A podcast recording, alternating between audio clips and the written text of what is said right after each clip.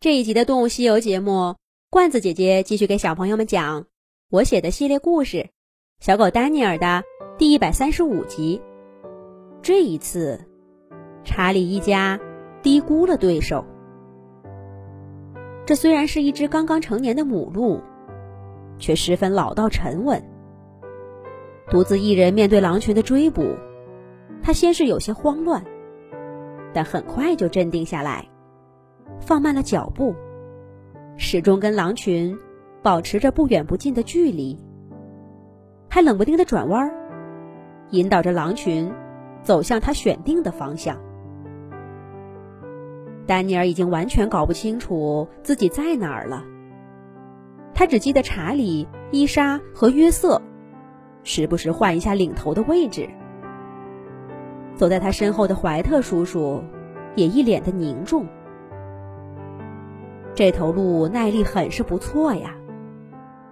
丹尼尔跑的腿也酸了，但那只鹿却还是不紧不慢的。周围的树渐渐变多，这头鹿似乎是有意把狼群带到这个地方的。忽然，他冷不丁的又是一个急转弯，跑向前方的密林。不好，他要钻林子逃跑！这是约瑟的声音。追上去！查理沉声发出指令，带头加速扑向驯鹿。这并不是一个好时机。狼群跟驼鹿的距离有点远，还没有摆好阵型。面对一只狼的攻击，驼鹿并不害怕。虽然它是一只母鹿，但它的身材。却足足比两头狼摞在一起还要高。驼鹿一边跑一边向后狠狠踢了一脚，直冲查理的肚子。这要是被踢到，不死也是重伤。查理只好飞速向旁边一闪，驼鹿踢了个空。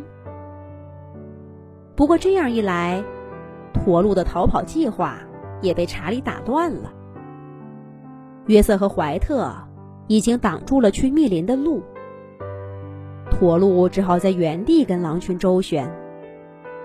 伊莎趁机冲过去，往他后背上跳，想拖住他，给伙伴们制造机会。可是驼鹿警觉地发现了伊莎的企图，闪身一跳，让伊莎扑了个空。这会儿。狼群已经形成一个包围圈把驼鹿困在中间。要想逃跑，只能想办法从包围圈上冲出一个豁口。但很明显，狼群不会让他如愿的。大家轮流上前挑逗着驯鹿，连马克都试图凑上去咬一口鹿腿。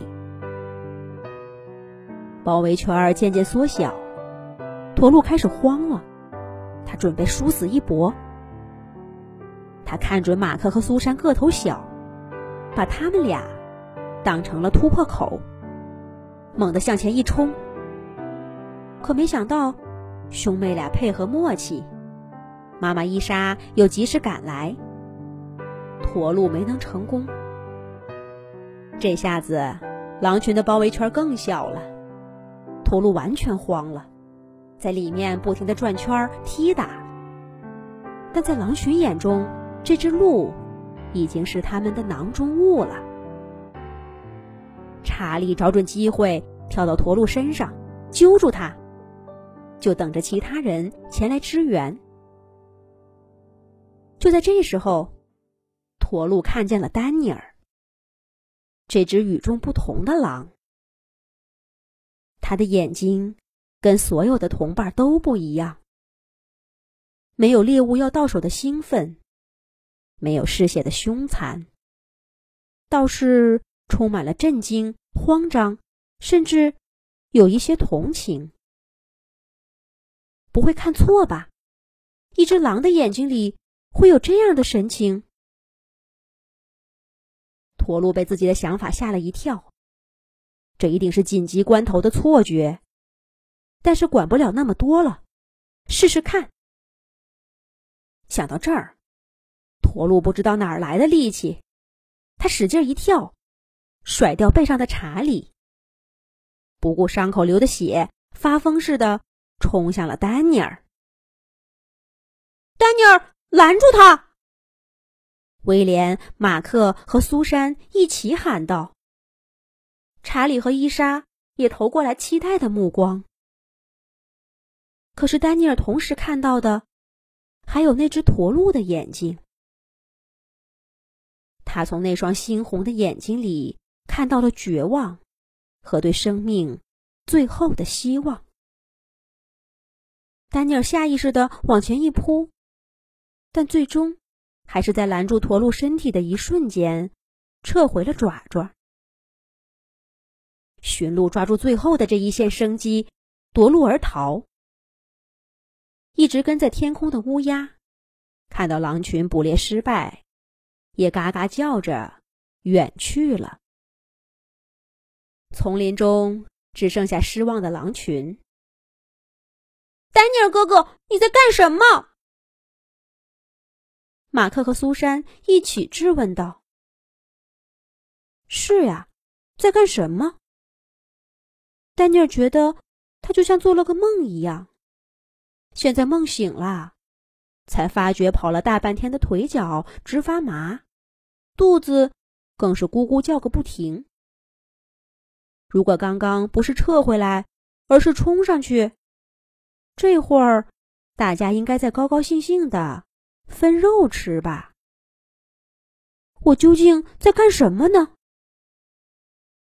森林里的风愈发大了，裹挟着雪粒。又一场雪来了，猎物又早就不见了踪影。查理一家该怎么办呢？下一集讲。